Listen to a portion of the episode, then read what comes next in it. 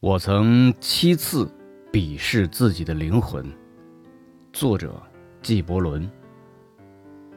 第一次，当他本可进取时，却故作谦卑；第二次，当他在空虚时，用爱欲来填充；